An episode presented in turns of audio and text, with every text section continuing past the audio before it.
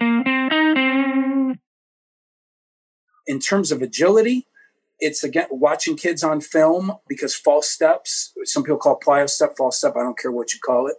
There's a good way to do it and a bad way. You know, if you're stepping too far back and that foot you're stepping back with, that heel comes down and the knee straightens, then yeah, is the mechanism for an Achilles tear in, you know, our age population, right? Or even even some younger athletes too have it. So we don't want it to be stretching and loading at the same time. So that's where heel taps and all that kind of stuff we do come in. But again, it all comes down to if you're in your posture and you know what your feet are doing, if you've got those two things, and then I have you react into certain sprints, the kids that do it well typically were in the posture and everything worked out the way it did. If they don't do it well, they probably miss something. That was Mike Kozak, and you're listening to the Just Fly Performance Podcast.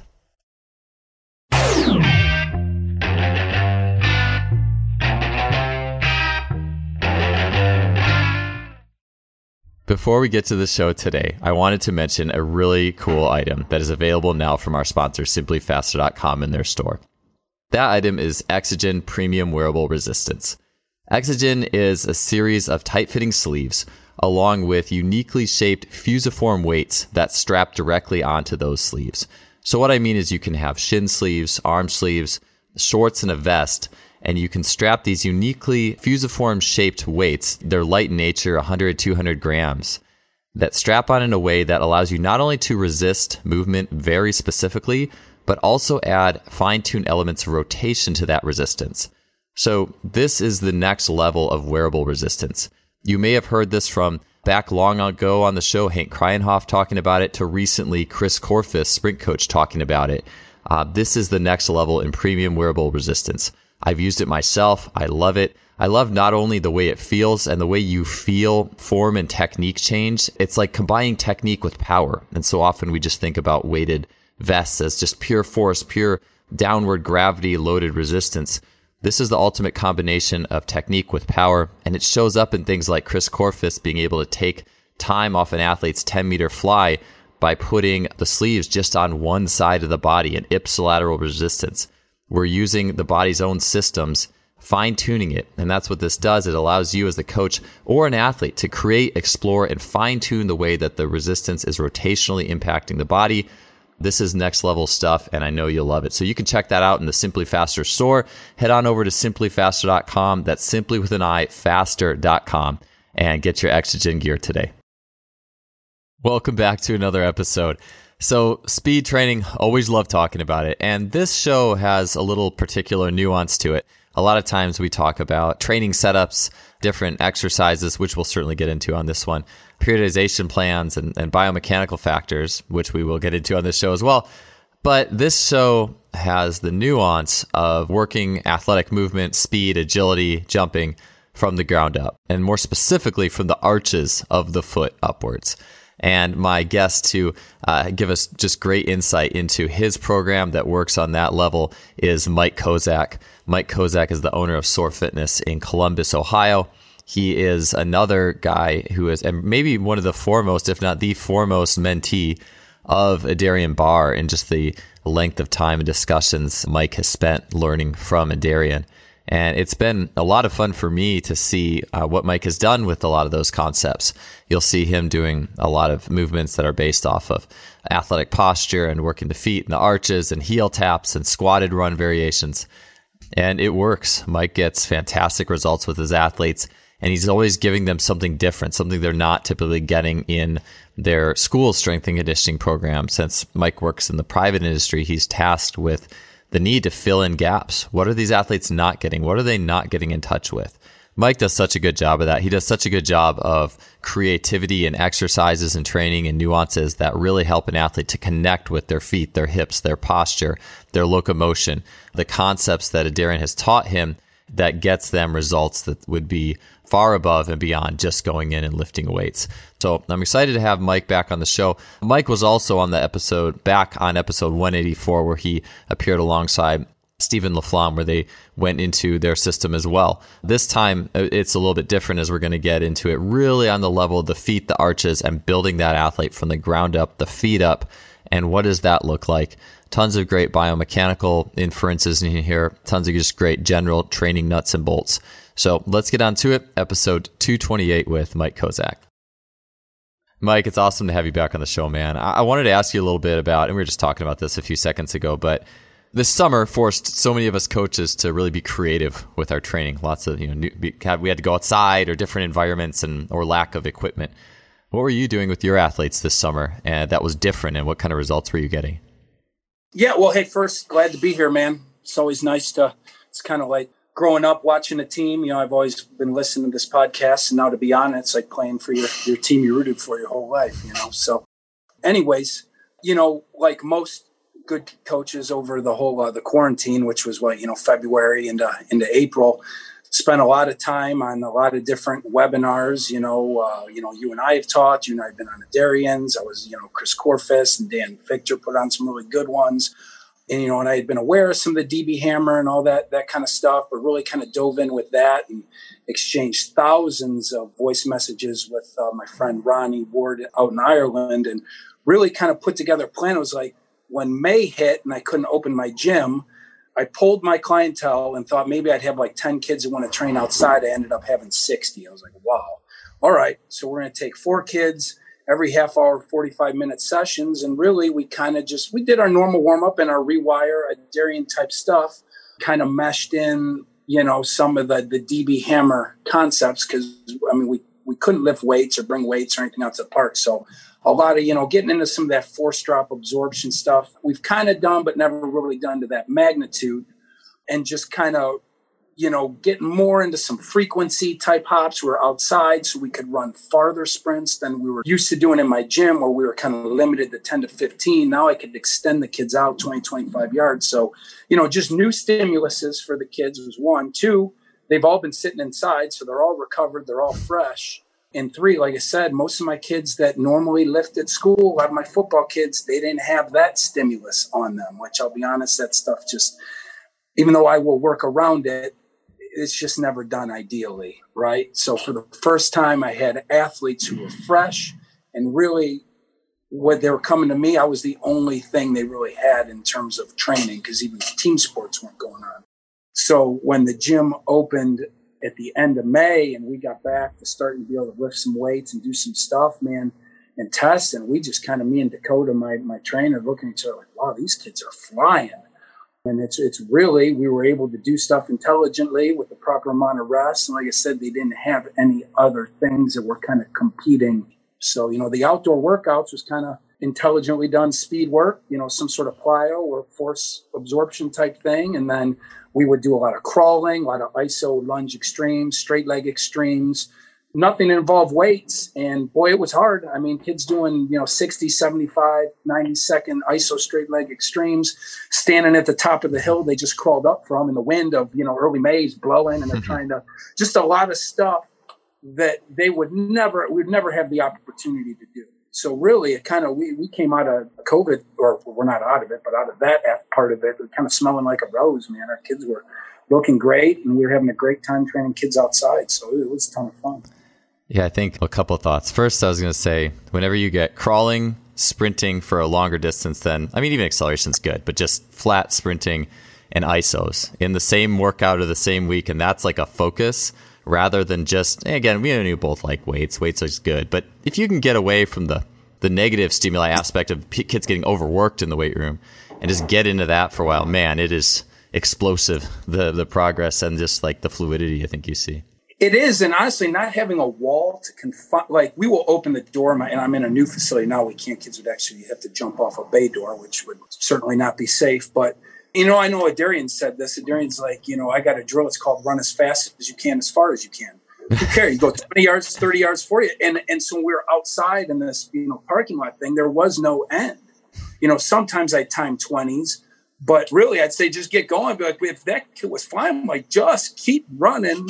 Hopefully a car doesn't come through or something like that. And like I said, that's just pops the brakes off. You keep going.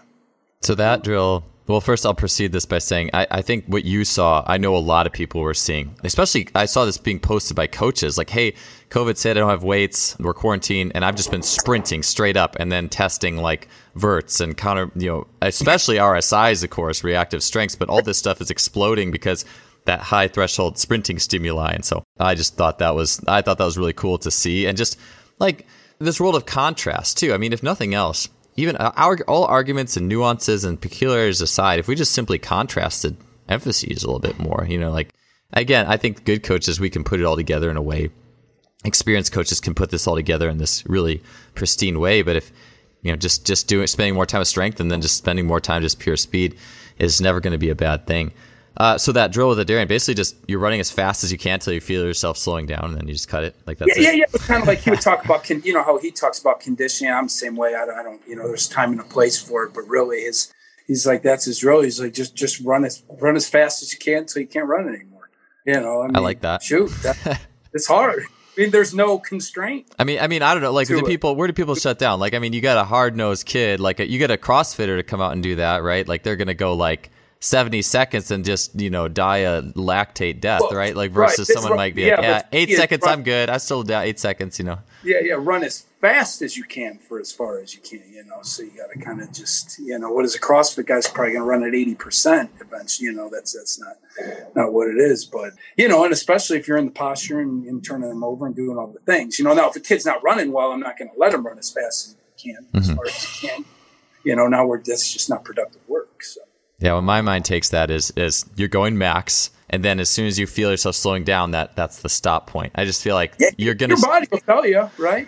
That would be an interesting way to see how people are wired, though. You know what I'm saying? Like this thought, and I think about this a lot these days. I've thought about it in the past, but like if you coach or work with club track, like I have in the past, you get 8, 9, 10-year-old kids, and then you have coaches saying, "Oh, wait."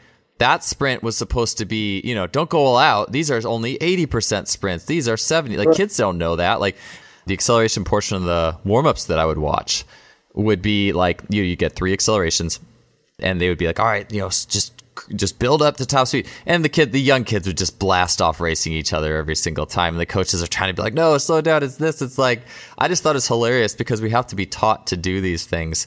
And so I just think, especially for me too. I look at myself as an athlete and I think about my own engine, and I think that I have been downregulated by mentality so often because it's like, slow down, do it right, do it this way, do it X, Y, Z. And I think sometimes we lose touch with that just true, like let the cheat out and just let it go.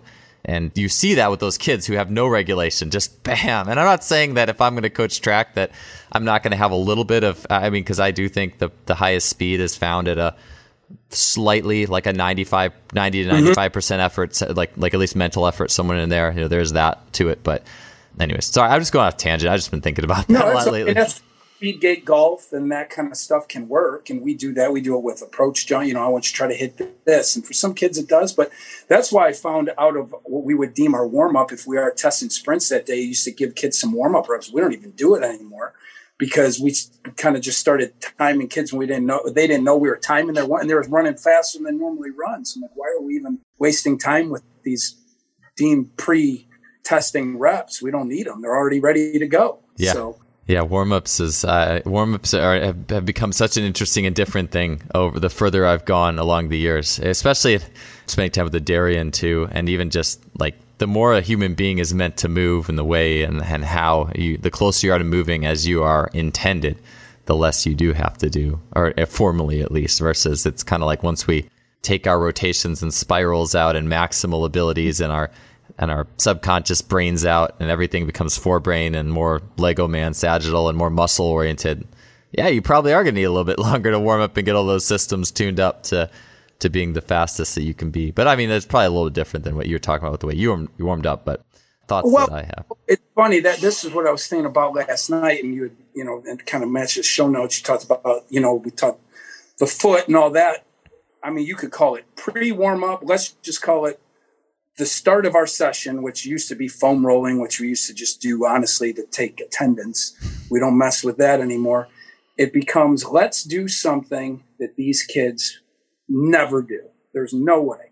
So some days it's Gary Ward's aim, wedges, pronation, supination, or we're starting to get into the cogs. There's no one's doing that.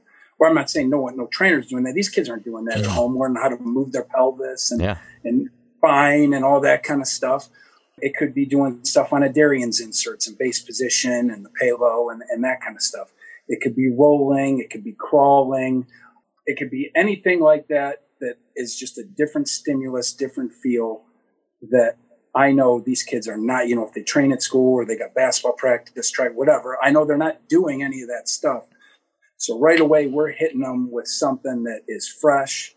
And I know that we're not overdoing it. We're talking about a 5-6 minute portion of the training period at most. And some of it's hard. I mean, you start putting some of those cogs and Gary Ward said, that stuff's not easy to perform. You learn a lot about your body. I'm learning a lot about the kids, maybe taking some notes. Once we're done with that, you know, we're squatted, running, Swiss ball, shuffling, doing any of the stuff you see me put on Instagram. From there, we're into the portion that we're ready to rock. 10 minutes in, you know, we do 10 minutes of whatever speed, agility work, if the kid has that for that day. And then we got the rest of the day to, again, do whatever I deem necessary for each individual. So that's what our program looks like right now. Yeah, I wanted to get into we'll get into the like Adarian Barr stuff that you do, and I'd like to the theme kind of being starting from the feet and moving upwards. But before that, I wanted to ask you, I don't know if we really went into this last time in the show in much depth, but your background is not formal strength and conditioning. You know, you're not like the typical. I think I got my bachelor's and master's in exercise science. You know, like.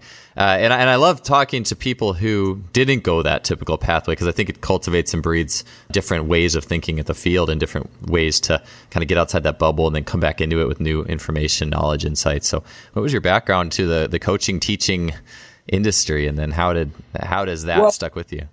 I went to school to be a phys ed teacher really because I knew that nothing else to go school-wise was going to work for me. It was either be do maintenance for softball fields and baseball parks and just do that, which I would have been happy with, but wanted to go to school, was blessed. You know, I have a family that provided that opportunity for me and got my master's degree in education and student taught with a guy who I just thought was brilliant. His name's John Blaine. I'm sure nobody's ever heard of him, elementary phys ed teacher, but he would coach. It was elementary phys ed and everything was individualized. So let's just say if the goal for the day was shooting a basketball, he had 7 different heights of hoops and 7 different sizes of balls. And the kids were basically, if you could shoot on the 7-foot hoop with a small ball, move to the 8 and you move to the 9, and then they get a bigger ball and start. I'm like, this is brilliant. And every kid is just getting all these reps and reps and reps. And so it kind of formulated a vision from like, well, okay, that's how I want to teach and taught in Columbus Public Schools, which where he was teaching was in the suburbs. So he had a lot more resources, but, you know, had a blast, you know, coaching in inner city or teaching inner city was tough. But while I was doing it, you know, of course I'm just working on a commercial gym and I was chest on Monday guy and back on Tuesday, like anybody else. Right. But like playing sports, softball, basketball, whatever, just learned about the internet, picked up a medicine ball at the gym that had Jump USA on it, jumpusa.com, picked that up, got online. I was like, oh, jump soles. Cool. I'm going to buy a pair. Started doing them, of course, jumping higher because I never did plyometrics before. So is it because of the jump soles, the program, whatever? I'm like, you know what? Got with my old business partner, my roommate at the time, said, you know, we should just buy these jump soles and start selling them to kids and teaching them the program. So that is where SÖR started, that exact thing. Now, we overused them and probably did way too much plyometric back then, but the bottom line was I've never spent 1 second inside a college strength and conditioning environment. I never had a strength and conditioning mentor. Now, obviously, I've attended seminars and sought out some people's advice, just like yours when I met you. So Adarian is really the first formal mentor I've had.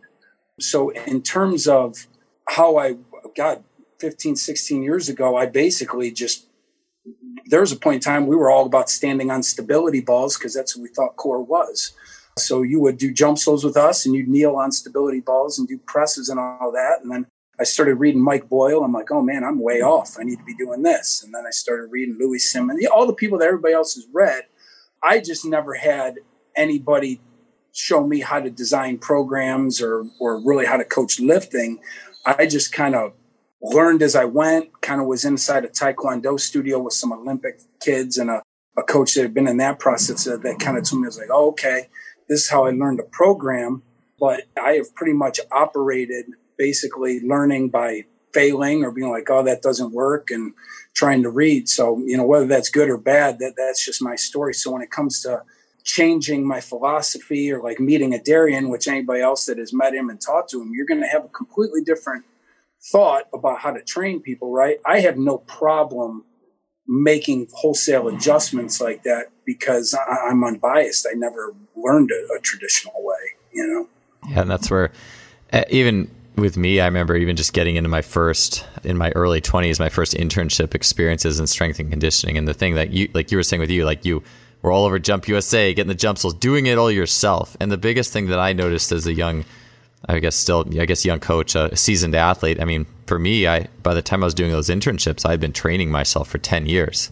So those 10 years of experience. And I just sense this, at least this is just the two internships that I did. I'm not speaking for other programs, and I won't even say exactly where these were, but I just noticed this insane disconnect between like everything that I had learned, athletic movement, elasticity, power, and all this stuff, and what was kind of what seemed to be the just general vibe, which was just kind of, hey, here's some exercises, do them this way, no thought process really behind why they were being done or what portion of the movement they could help, anything like that. It was just, and so that, you know, then I decided to become a track coach for a few years and after that. But anyways, long story short is I'd like to get to some of the things that you learned from Adarian, starting from the level of the foot, that are staples in your program. When athletes come in, we want you to do this, to be able to do this well, to be able to cultivate greater levels of athleticism. So starting at the level of the foot, what are some things, some key cornerstones of your program? Well, I mean, we have, you know, Adarian and I, and obviously more him, is we've established, and he talks about all the time, is what the non-negotiables are. One are your feet and your arches, and two are your athletic posture. So, you know, when I get a kid, they want a 30-minute one-on-one assessment. They're barefoot. And really, I just watch them stand and squat and do some things. I know I've said on your podcast before. For me, level one is, do you have any idea what your feet are doing? And most kids do not. And then, like you say, you put shoes on, it's your new floor. They have no idea what their foot's doing in their shoe. Now, some kids, you know, again, we know some kids' feet overpronated, some kids over supinated, some kids one, the other. One out, one in. I'm not going to get into the nuances of that. The basic is, if I can get kids to now understand the base of the bag, base of the pinky and the heel, which is the tripod, which is pretty universally accepted, not be a toe gripper, okay? And then can I effectively get them on the inside edge, which is, again, really debatable because if you're already pronated, so then maybe if you're that kid, maybe I need to go with some of the, you know, we do some of the Gary Ward wedges and that kind of stuff, which again, just a different stimulus to make them feel foot pressures, right? So day one, first thing is, let's understand what our feet are doing. Let's understand where we want our pressures. Where is the transverse arch? Can we push pinky toe away and get something that I want to see?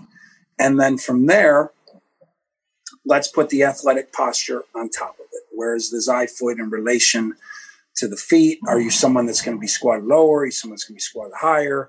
And then from there, it becomes a relationship of, and I know the shin drop is a huge thing, right? I mean, Adarian talks about all the time. I know Jermaine Dixon, guy's been on a lot of our webinars. He's, you know, big, tons of stuff with shins going low, all that.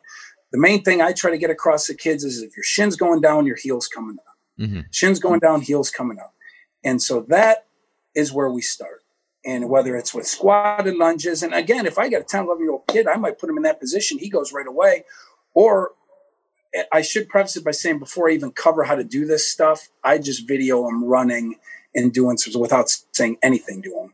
Because if they do it already, I don't have any reason to even fill their minds with information they don't need. Yeah, I love that point. They're already there. I'm like, okay, well, maybe his arms could do something a little better. I'm going to save that for another day. I don't want, because I made that mistake. You're like, oh, this kid looks great. Okay, I'm going to give him this right now. And I give it to him, and now he's slower. I'm like, well, I got to go tell mom and dad your assessment. I just made your son slower because I tried to make him faster, and I confused him, right? It's not a good thing. So case-by-case basis. But the main thing is if they can leave my facility, or like I just did some intros for his volleyball teams the other day. If you have two takeaways, what are your feet doing and what is your athletic posture? From there, we need as many reps as we can get in that, and then we can start to build out in the hip cycle and all these other things. I've heard that from a few people on the show before, but I want to always highlight it, come back to it. Even, especially I'm saying this for myself too, because I even think about the feet are a really important part of my own process. And I like to intellectualize everything. And I always see myself doing that to the athlete, like giving it this intellectual spiel. And I've gotten better at it over the years in terms of not making it too convoluted and trying to really package it in a very small chunk. But even to the point where just knowing when to say nothing. And in the sense, you look at that like 9-year-old kid at track club who's just busting out of the gates, sprinting, having fun, smile on his face, racing his or her buddy. And the more you tell that person, you start to see that 9-year-old kid start to slowly fade away.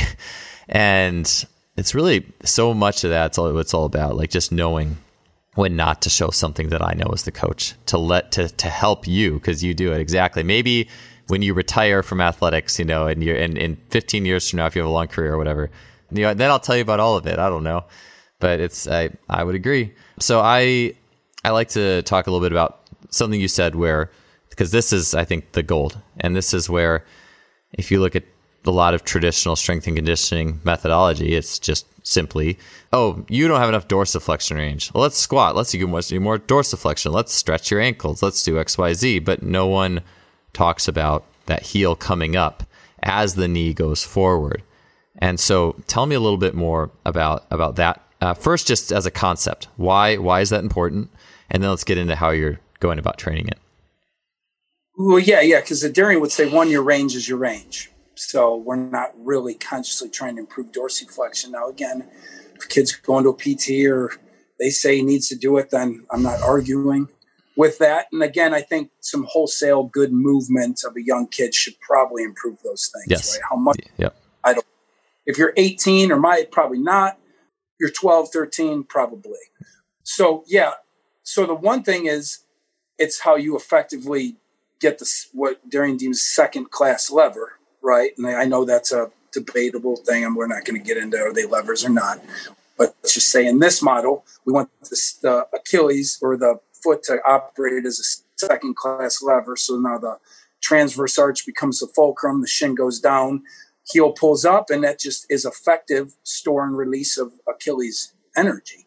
That's it. Because if that shin keeps moving forward and the heel stays down, you're staying in first class one and two, you're just stretching the Achilles. So that becomes a thing. If you're someone that has a lot of dorsiflexion range, then your athletic posture has to dial you in to a stance or a start stance that gets you to get that heel to pull up faster, because we got to take some time away from you, as opposed to someone that doesn't have a lot of dorsiflexion range like myself. What do we have?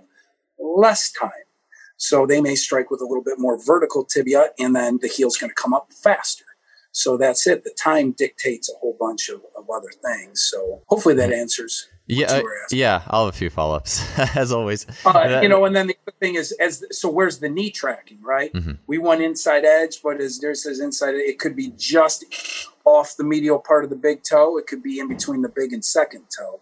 And, that's just based on assessment and just continually watching kids and not doing stupid stuff. That's the key. Not doing stupid stuff. Yeah, we just didn't do stupid stuff. That's like 75%. No one has ever said, hey, foot pointed out, knee going way in. That's like effective use of inside edge. No, that's not. Yeah, no one's coaching. You could try to force yourself in that point. Okay, so let me ask you the posture question first, because that's interesting. Sure. I actually haven't thought about it that way before. So you're saying if I have more dorsiflexion range, then I should have my xiphoid or sternum, basically chest bone for the simplest term, more forward in generally speaking, versus if I have less dorsiflexion range, generally speaking, I'm going to be a little more vertical. I might not stick my chest out so much. Is that what you're saying? Yeah. Depending on sport, probably. Yeah. Yeah, because if it takes forever, if that shin's still going down and the heel's staying down, it's going to take too long to release energy. And those are kids that typically don't run very fast, right? So it's going to be figuring out the best way. And a lot of it is really learning how to stay long in the spine, because a lot of those people, what can they do? They can really squat down low, but where does the xiphoid go? The xiphoid goes down. Because they have to hinge to get down low, right? Yeah, they can, or they can just drop their butt and round and all that kind of stuff, which is a good thing in the weight room, right? That's, expansion, all that. So we need to kind of find a way to kind of tighten that situation up. So, you know, it could be, yes, starting them closer to their end range. So, I mean, if and that's where, I don't know if you've ever seen Adarian's fat hurdle with the fluorescent green. Yeah, and I've seen that. That was a blast from the past right there. That's what that's for. I mean, that's exactly what that's for. Okay, so, and I view it almost more on some level, well, because if you're running, I mean, you're not going to really probably access your full dorsiflexion range in running as long as your arches and your lever system is working well, because you're going to go, and again, I want to keep this as simple and not, because that's easy for me to say, go class one to class two, but that's kind of like right. sub talk. So I want everyone to understand this, because a year ago I wouldn't have understood that. Basically, in upright running, you're going to have that shin hits at a negative angle, the knee's going to start going forward, then as soon as the tibia gets to a certain point, like somewhere just a little past 90, then that heel is going to start coming up as the fulcrum becomes the ball of the feet as my hips are passing over the foot. I can't, if I glue the heel down until it's full dorsiflexion range as I'm sprinting, which some people do, usually those people are heel strikers, then I'm going to overstretch my Achilles, probably lose energy. I'm going to lose energy out of the foot. So my question is factoring in, and this is just for upright running, because where I was thinking more about what you were saying was perhaps something like a defensive stance, right? Or a offensive stance or something like that in a team sport where you have to go anywhere, and maybe that heel does start a little closer to the ground or on the ground. And so anyways, I hope you understand what I'm saying, but how might that be different in where if I have a bigger dorsiflexion range, chest forward more? I'm sure it does still work in running. I can see that. But can you explain that more in upright running versus a team sport, like a reactive situation? So it all comes down to how fast are you moving forward. So if you do have that range and you're getting your xiphoid out ahead farther, then I guess that range could work in your favor. You know what I'm saying? Mm-hmm. Where like if you can go from heel, if your shin can drop farther, your heel's down, your heel comes up, knee is or shin still going down, butt's traveling over the knee, xiphoid's out way ahead, and you can remove that foot before the knee snaps back, then I'd say you're golden. Those are probably your really fast people. Like my fastest kids have good range, but they can get out ahead. The problem is, I think, where these, like you said, a typical heel striker, they strike, they got dorsiflexion range, but they never actually move their xiphoid onto the other side of their body. Yeah. Usain Bolt, right? It's a good example. Maybe I could put him in the show notes. He's got that perfect xiphoid barrel chest, if you will. Xiphoid is very far forward, but his range in sprinting isn't coming from dorsiflexion. It's coming from him just levering that tibia bone, that shin bone way, way, way. I guess maybe I'm just trying to think of a good visual. That's always the challenge of this show. I don't have video. I can visualize what you're talking about. I'm trying to, for the listener though, as Usain Bolt is passing over his foot and running, and that the shin is dropping, aka the knee is going forward as his heel's coming up off the ground as he passes over, he's able to sustain that shin drop, that knee drop. I guess you could say knee, not really knee drop, but the shin is dropping forward for a very, very, very long time for Bolt, because he's very good at that action. And of course, his heel is coming up. It's not staying glued to the ground. And his heel comes up early after that, you know, coming off of that mid stance versus perhaps other people. And he just does it for so long. So basically, whether it's dorsiflexion or whether it's that late stance shin drop, and I hope these two concepts are easy to understand. If they're not, send me a message, and I'll do my best to answer for you. But that would be conducive to that, like real barrel chested versus someone who just doesn't have that. If they try to do that, I guess what happens? I don't know. Like that's something. Like what happens if I don't have that and I try to really stick xiphoid out? I mean, they move. Essentially, what they do is probably the swing leg's going to be late, and they're going to have to extend the knee before they extend the hip, and there becomes your people that don't effectively cast. Timing problems, basically. And all that. Yeah, because that's when it all becomes so. Like Adarian said, again, these are all things I've learned from him. Yep. Again, same. That's why my mentor and your mentor, right? The swing leg is tied to the impulse of the stance foot, right? So as the heel starts to come up, impulse is ended as long as the shin's going forward. Once that shin stops moving forward, something has to change, right? So that's if the swing leg is not in position to catch the impulse, then your what I say is your body gets desperate, and then you're going to have to do something else. And again, you'll move, but again, and that happened. Actually, the play that everybody loves, Joe, I know you don't watch a ton of football, but did you see DK Metcalf on Sunday, the Seahawks guy they're talking about trying to go out for the Olympic sprint team, run that guy for Arizona down from behind? No, I'll look it up, though. My rare football watching. I'll watch whatever highlights you send me. I'll watch. People send me highlights. I like watching those. Yeah. Any football guy watching football has seen it. So it's DK Metcalf's a big dude, receiver, whatever. Guy for Arizona, Budda Baker intercepts the ball in the goal line. He's gone. DK Metcalf goes into freaking Bolt mode, right? But you can see it. Budda Baker starts extending his knee before he starts extending his hip, and Metcalf is in full hip cycle. Full hip cycle. What do you mean by hip cycle, real quick? So we talked about squeezing the orange, right? And Adarian and between and the knee and the hamstring and calf, squeezing the orange. Keeping calf to hamstring. As it comes through to the other side, there's two things that can happen. You can either start to extend the hip to the ground, okay? Or what do a lot of kids who don't run well do? They start to extend the knee before the hip extends in the front. You know, and I just think of it as, and some people say hammer down. I don't really like to get into that because that gets a different thought in the head. But the glute really pushes the knee to the ground. And then what happens? You land on a bent knee and you're squatted. If you start straightening your knee before your hip extends, you're probably going to land on a straight leg. And what are you? You're out of posture. And what is that? A non-negotiable.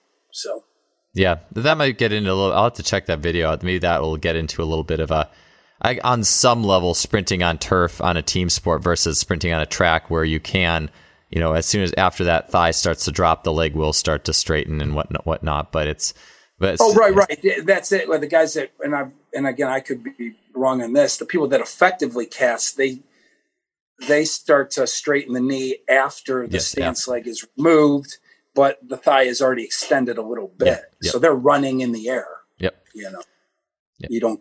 If you straighten the knee too soon and your foot's still other foot's still on the ground, you're not running in the air. You're almost not running at all. Yeah. So bottom line, well, I will watch that play, but then also, so just thinking if I have a large range, be it shin drop range or just dorsiflex range for other movements in sport, I can generally get away with a larger xiphoid forward. If I don't have good range, then it's just going to cause, if I try to do that in sprinting, but I have poor range off of the ball of my feet as the shin drops forward, and I just really, I'm like, yeah, I need to get my xiphoid forward like Bolt. It's going to cause a timing issue then, is what you're saying. Yeah, it could. Yeah, and the people with a lot of range, they got to be pushing that. It becomes a how fast are you moving forward. You got to keep pushing that sucker out ahead. I almost wonder, though, if, like, I was just thinking about this, if you took someone who usually doesn't stand like that, maybe they just have bad posture, maybe they're just slouching all the time, or, like, self-valuation is kind of low and they're always just kind of kyphotic. Mm-hmm. And you just made them like be Superman, right? And sprint. I wonder. It makes me wonder if they could figure out their stride per that. You know what I'm saying? Like if maybe their shin would start dropping more. Like if I'm trying to sprint, and all of a sudden I take on this barrel-chested posture. If perhaps an athlete could figure that out, and you would check shin drop before and after, and see how doing that could impact. Of course, you need the raw machinery for. I guess if you have really short toes, you're kind of out of luck, right? you can't have a long lever to get that shin to roll over or stuff like that. Well, I mean, that's, again, as many reps as possible in athletic posture and base position is kind of where that's what we were talking about earlier, what they're trying to get the guy to run squatted. What do? We do a ton of base position stuff on the inserts, and that's what goes back to what I said we do in warm-up. We expose them to something I know they're not doing. You know, none of my kids are standing on carbon fiber with a bump in it and working their transverse arch, you know, on their own. So. Yeah. So let's get to that because, okay, so we've gone through, you'll do this assessment, get the kids to feel their feet, sense their feet, which I think is just so important. Part of me just thinks, well, what if the weight room was just like littered with like those sticks and leaves and like little rocks and you just walked over it, you know, like that type of thing, like we all did when we were kids. I mean, on some level, right? So anyways, tell me more about... the way we would explain it, just say the first class to second class lever. But let's just say as I'm running or doing whatever, as the shin is passing forward, starting to go over the knee, that heel comes up with it, basically being more on the ball of the foot that would be the simplest way. Just getting people more ball of foot oriented could be the simplest way, probably too simple. But what are some ways that you teach that method of getting the heel to come up off the ground as the knee starts to travel forward in a variety of situations, maybe running, but also maybe jumping or cutting and athletic, cuts and lateral change of directions and things like that. So one would be just little series of what we call like shin drop bunnies and that kind of stuff, where you're in the posture and the only way you're moving is your shin drops, heels come up and you remove it. And it's just real quick, continual. Sometimes it's just one at a time. But what I tell kids is if you can keep yourself going and you feel like you're either going to fall on your face or you got to run, you probably did it. You did it right. And I've had some posts on Instagram about that. That would be it. Some just regular horizontal jumping to a box where we're squatting down. As you squat down, the heel comes up, shin drops forward, and then we hip cycle up onto a box. That's about the extent of our box jumping. Low and more horizontally oriented, because I don't have a sand pit or anything to cushion a landing. But if I have a kid that I deem really needs that, then I'll just put a series of jumps like that in their program. In terms of agility, it's, again, watching kids on film, because false steps, some people call plyo step, false step, I don't care what you call it. There's a good way to do it and a bad way. If you're stepping too far back and that foot you're stepping back with, that heel comes down and the knee straightens, then that is the mechanism for an Achilles tear in, our age population, right? Or even even some younger athletes too have it. So we don't want it to be stretching and loading at the same time. So that's where heel taps and all that kind of stuff we do come in. But again, it all comes down to if you're in your posture and you know what your feet are doing, if you've got those two things, and then I have you react into certain sprints, the kids that do it well, typically were in the posture and everything worked out the way it did. If they don't do it well, they probably miss something, whether it be posture or they're really jamming that heel down or trying to stomp or instead of fall, that kind of thing. You're listening to the Just Fly Performance Podcast, brought to you by Simply Faster. So I like the idea of just using, just simple stuff, like a standing broad jump. And you think about it, just to do a good standing broad jump, really, the heels have to come up. It's just part of the physics of it. The heels have to come up as you rock forward. Some guys get away with it. But you find that the guys that jump 12 feet in the combine, they squat down, shin drops, butt comes over the knee, feet are off the ground before knees extend, and then calf to hamstring in the air, and it's hip cycle. Cool. I wonder if you did people who did for standing verticals and just heels are glued to the ground for the standing vert, if you did warmed up with some standing long jumps and had the heel come off, be aware of it. Maybe that would change in the vert. I don't know. Case basis. I have a kid, I can tell you, that absolutely did not work out for him because he kept jumping off the mat. So as soon as forward off the mat every time forward. That's hilarious. So once that horizontal, and he's a kid that he's very quiet. He's just maybe a type 3 or whatever. Did I say that right? The quiet, the introverted, yeah. So I'm afraid of stuff. I understand. The horizontal jump out. He did a power rear throw, or what we call Viking toss, and then went to jump mat. And I was like, okay, this exercise just needs to go. I have no problem doing it. I just put a line through it. Don't do it. And immediately PR'd on that rep. So there you go. So dumb programming. That's cool. So you got that for the jumping, and then the court movement. I know, the Achilles tear mechanism. I think Adarian's posted this. The best way I see is that when Kobe tore his, it's like drop. You're dropping down to make a move. That back leg stabs back, and then it just, instead of the ball of the foot catching the back leg, it just goes right onto the heel, and then that Achilles snaps next time. And the load, your body weight is moving forward as your heel's going down. Your knee straightens. So what's Achilles is stretching and picking up load. Yeah, it's like the calf wants to operate concentrically. Well, but it was supposed to be kind of eccentrically because you're moving forward, which tricks it into be concentric. And that makes sense. I'm trying to get on the Bill Hartman. You terms get into all those things. I've heard the calf activate. It becomes the glute at that point. Sure. Yeah, your flexor hallucis longus became the glute.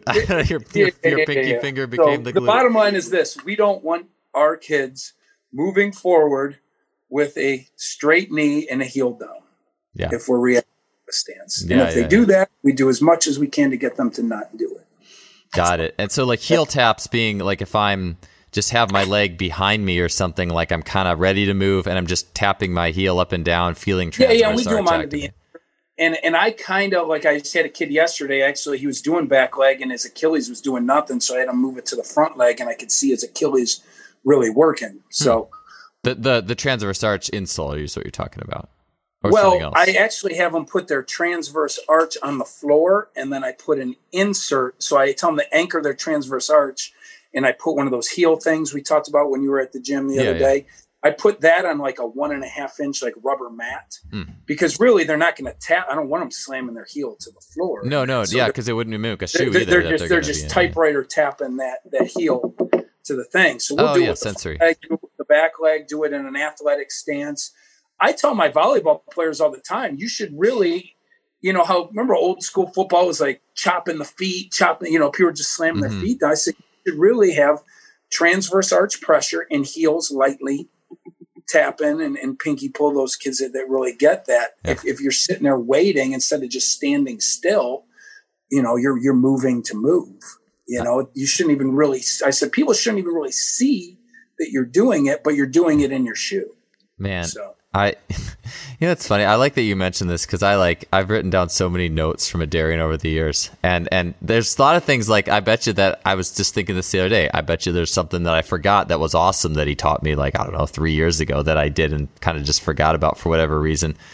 And that was so I worked with a lot of swimmers when I was at Cal, and the epitome I think of if you had to stereotype a swimmer on land, a stereotype could be someone whose Achilles don't time up very well with land-based things, because again, you're a swimmer, like what you're not, you're a basketball or football player. I mean, you know, it depends probably on your multi-sport background, but the kids that may have been swimming for a long time and didn't really play a lot of sports, I think could be prototypical people whose Achilles just don't time that well to get them vertical. And so I remember after Adarian had shown me that, I did a thing where, and this could work for anybody, not just swimmers. I mean, it worked for me too, that I would just put them on not everybody, but a few people who I felt could jump a little higher than they were. They were strong, but they weren't getting up as high as they could. And so we put them on the just jump mat.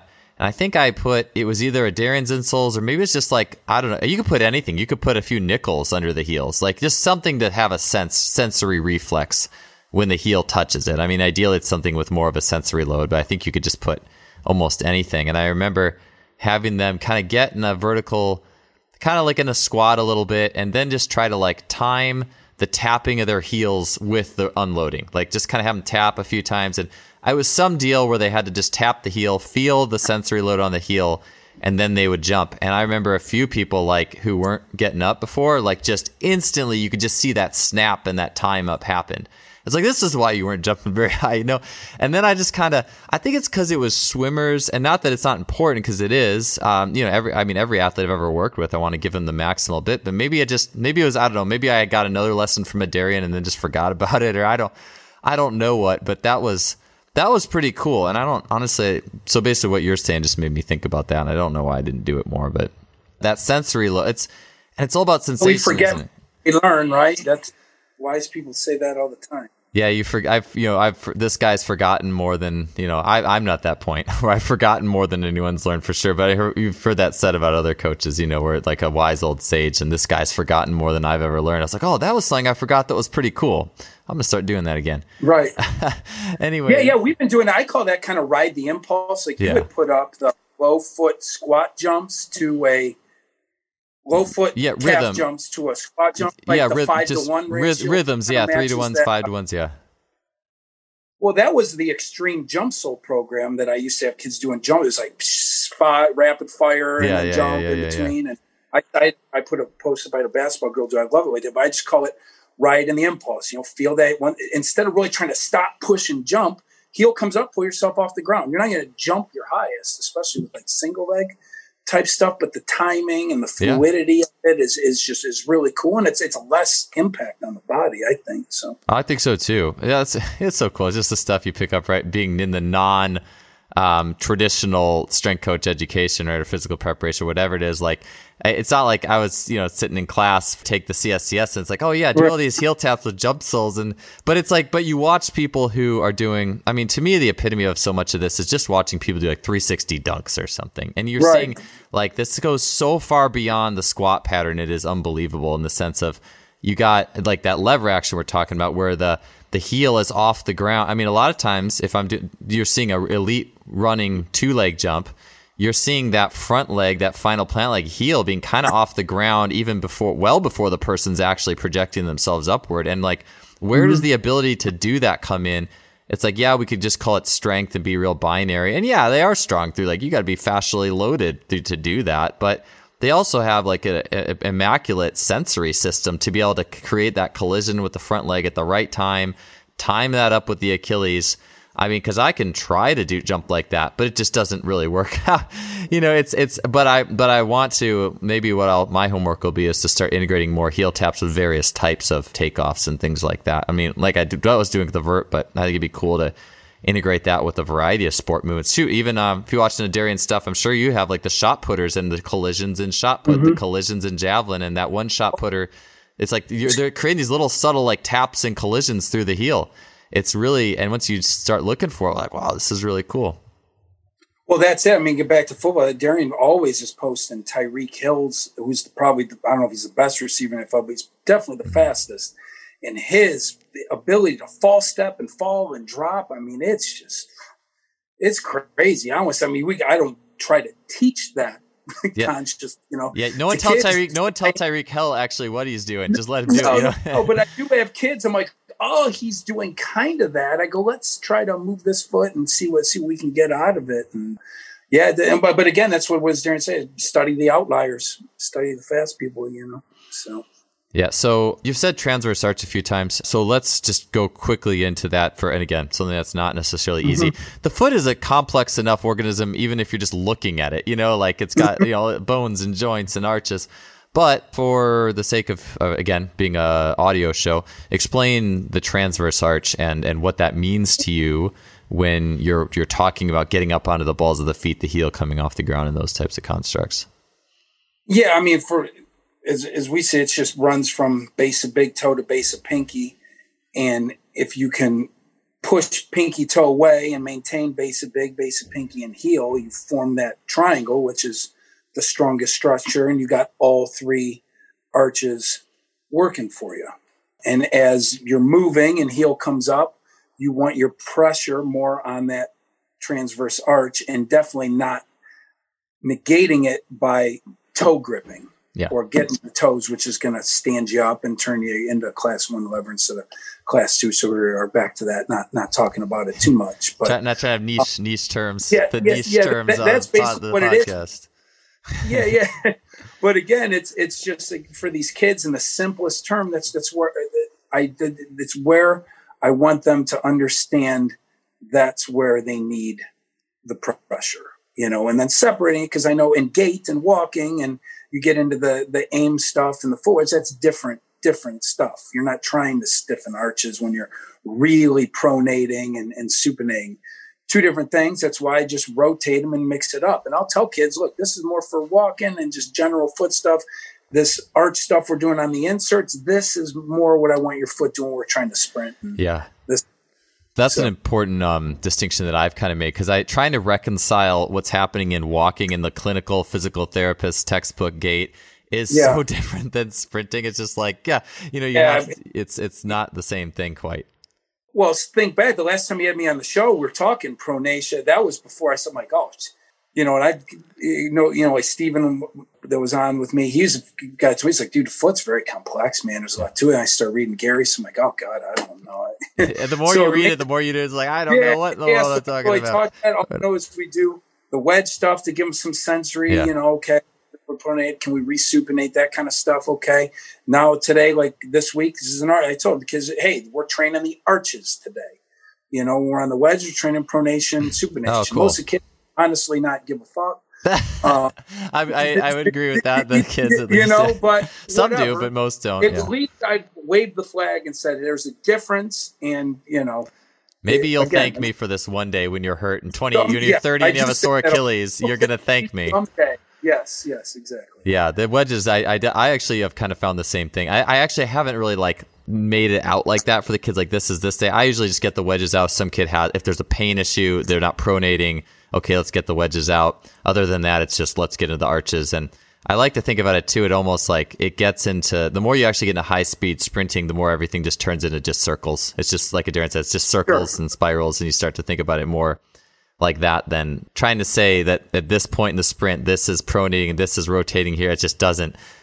As soon as you stop walking, you kind of lose that. And so I'm just trying to wrap my mind around it. Sure. Okay, cool. So I do want to get to Oh, and then I was going to say you used to help transverse arch too. So you said the space between or the ball of the big toe, ball of the little toe. You said pinky toe. Do you lift the pinky toe up or away? Like you said, pinky toe away. You're pushing it away, Okay. And trying away and up a tad. Like you said, it's kind of the linchpin to the whole deal. But you got to be able to keep the base of the pinky toe down. And then again, some kids I don't use that with at all. If I tell them to go inside edge and their foot completely over pronates and knee goes in, I just want them to be on that triangle. Yeah, just hit the triangle. Leave it at that. With a lot of my kids, I really kind of just leave it at that. And then there's some kids I might come back and be like, hey man, remember, when you're setting up, if I get a kid, he's trying to run for a college scholarship and getting set up for a 40. And it's like, okay, then we might be like, okay, you got me. Let's make sure you're doing this in your shoe. It's set up and all that kind of thing. A 13-year-old that, again, just like we talked about the 9-year-old track, they don't need all that information. No, I really, the less the better. It's just like we pay respect to the human organism. It's going to solve the problem. Yeah, unless they have a major injury or something, no, they don't need that. Yeah, right on. Hey, well, last thing let's get to is I'd like to talk about, we were probably going to spend more time on the show talking about this, but that's okay. So, because you mentioned toe gripping, and that makes me think about, well, not everybody, but at least in unilateral toe gripping particularly, a lot of times it's really always an injury. Like you hurt your hip, you hurt your knee, then the toe grip to compensate. Mm-hmm. I know Stephen had said that with like the Bill Hartman, say like the feet are the ultimate compensator. So where's the medium as you work your way, like if you're working with an athlete, man, they're just doing a lot of toe gripping, or maybe I should just ask this. How do you fit the foot stuff with what's happening upstream? Hip, internal rotation, compression, expansion, those types of things.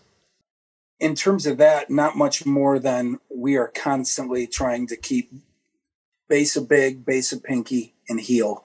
If we're doing a squat, split squat type thing, and I'm assuming I want the heel down. Yeah. If it's a kid that I don't like their shoe wear, let's get the shoes off. I do have kids that do, let's just say, a rear foot elevated split squat with their front foot on an Adarian insert because I think they need that. Mm-hmm. So it is continually. But when a kid backs out of the squat rack, I don't care if it's on the heels elevated wrap, if it's not, if they're just feet on the floor, the first thing I say to them is find base of big, base of pinky, and heel, even distribution each foot. That's automatic cue that I give them. So in terms of that kind of thing, like you said, compressive, expansive, I'm not really doing too much with the foot other than maybe elevating it on a platform, on a ramp, or just elevating a couple inches in the air. And again, that's just kind of based on stuff I've learned from really smart people like Stephen and Bill's mentors and my current therapist, James Fryer. Other than that, I kind of just go on, okay, this kid has this look, this presentation. I feel she needs this. This looks good. They feel it in their hamstrings, glutes, wherever I want them to feel with. And I take it as a win. And the main thing we would manipulate would be how we load them, which I don't think is any different than stuff we talked about before. Yeah. So why, cause actually that was interesting. I know a couple episodes ago, I had Michelle Bolin and Tim Richard on, and Tim had talked about using a rear foot versus a front foot for runners based off their presentations. And I love that you put the Adarian insole, or just, if people don't have those, like just some sort of sensory load that makes the wedges. Yeah. If kid over prone, put a sock, or, again, if they can't do it, they shouldn't be doing that. Rear foot elevated's in the wrong. They're not ready to be supported almost on one. Why do you like the front foot though? So much, like for that, like why is that kind of a thing that's commonly in there? Like what is that doing? That the front foot elevated? Yeah, where you just pop that up a few inches. Well, for one, as I've learned, is it allows them to get in that hip a little bit better. It brings the ground up to them. It puts them more towards. I guess it buys us a little bit more ability to get to 90 degrees of flexion. And there's other guys that could speak and women that can speak way more intelligently on this than I have. It just, to me, from what I understand, biases us more towards early and mid stance, where the rear foot elevated is going to be more late stance, which again, and that kind of depends on where you position the front foot. But again, any of those other people you've interviewed and stuff, I think would say the same thing, probably a lot better than I'm saying it. It just becomes now, are we going to load them contralaterally to try to get some IR? Are we going to load them ipsilaterally, maybe to get some, to buy more ER on that side we're loading? Or am I going to goblet them for whatever reason I feel necessary to do that, or go sandbag Zercher or something like that? So one of these days I'm going to do a workout that's, you know, me and you were talking about this. This has been my thing, like doing workouts with only like 2 or 3 things in them tops, and just exploring those 2 or 3 things the whole time. It'd be really interesting to do. I'm going to pick a split squat variation, front or rear, load, bias external, hold the weight on the outside, or bias internal, hold it medially, and then sprint or some sort of sprint, and just keep going back and forth and just see what happens. You know, I'd be kind of an interesting journey, you know, to continually do that. You'd probably have a bigger appreciation for how this is actually carrying over versus, I think so often, I mean, again, we talked this last time, but really in general, like it's just, oh, this is how we do the lift, and this is just load it like this and be like this, and because I said so. And you just kind of explore and figure out how it works for you. Because that's what we've always done, and that's what's on the whiteboard for today, which, you know, again, in a school setting, it's hard because you got a lot of kids. I just think that the lowest hanging fruit is easy. Is easy. You just got to say, you know what, we're going to do this, and if we stay the course, it's going to work, and you're going to affect more kids positively than you would trying to say, okay, we're going to clean, squat, bend. And not that any of those things are wrong. If I bring in 50 15-year-old freshmen to you, I don't understand why you would try to immediately go to something that is a lift that like professional power lifters do, you know? You got to earn that lift. You got to earn it. I don't get why would you say, you know what, straight bar deadlift is what we're going to do today on the first day with these 50 freshmen girls or boys that play. So I don't understand why that would be where you would go. Probably because it's International Back Day. And that's why. Yeah. I mean, unless you're really trying to, I don't know, if you know a therapist trying to keep them busy. Yeah, try to keep, give it, it's secret, a little underground, keep the therapist busy. Yeah, when you can really be coaching long duration, isometrics, all these things that Christian Thibodeau's talked about on your show, they're in his book, and they're very simple. And to me, it slows things down for the coach, because that's what you need when you have a lot of group. What happens when you got 50 kids in the weight room? Things move fast. And it's a clusterfuck a lot. So why not control the time with isometrics? And, hey, you get your butt back. Hey, you need your butt down. Hey, you need to keep your heel down. You got time to do it. And that. And then maybe 3 weeks later, then you can do it, you know, and a little bit. So, such a simple, I think I'm off topic. A simple message, but one that hopefully, you know, if every coach in the world picked up on at some point, you know, some of those, the therapists would be kept less busy, I think. And so, I mean, I think everyone listening to this podcast is very clearly familiar with not having freshmen do deadlifts on the first day, but it'd be nice if, you know, the more and more and more the coaching world could start to understand those concepts. And but then again, that gives you know, people like you and I business to do things a little more intelligently. So sure. All right. Well, hey, it was good talking to you, Mike. I know we didn't cover absolutely everything we had on the paper, but it was a great talk. Lots of things for me to think about and consider. I'm going to get those heel taps going again. I'll let you know what I came up with. And I appreciate your insight today, man. It always is awesome talking to you. And seeing always fun, man. Always fun.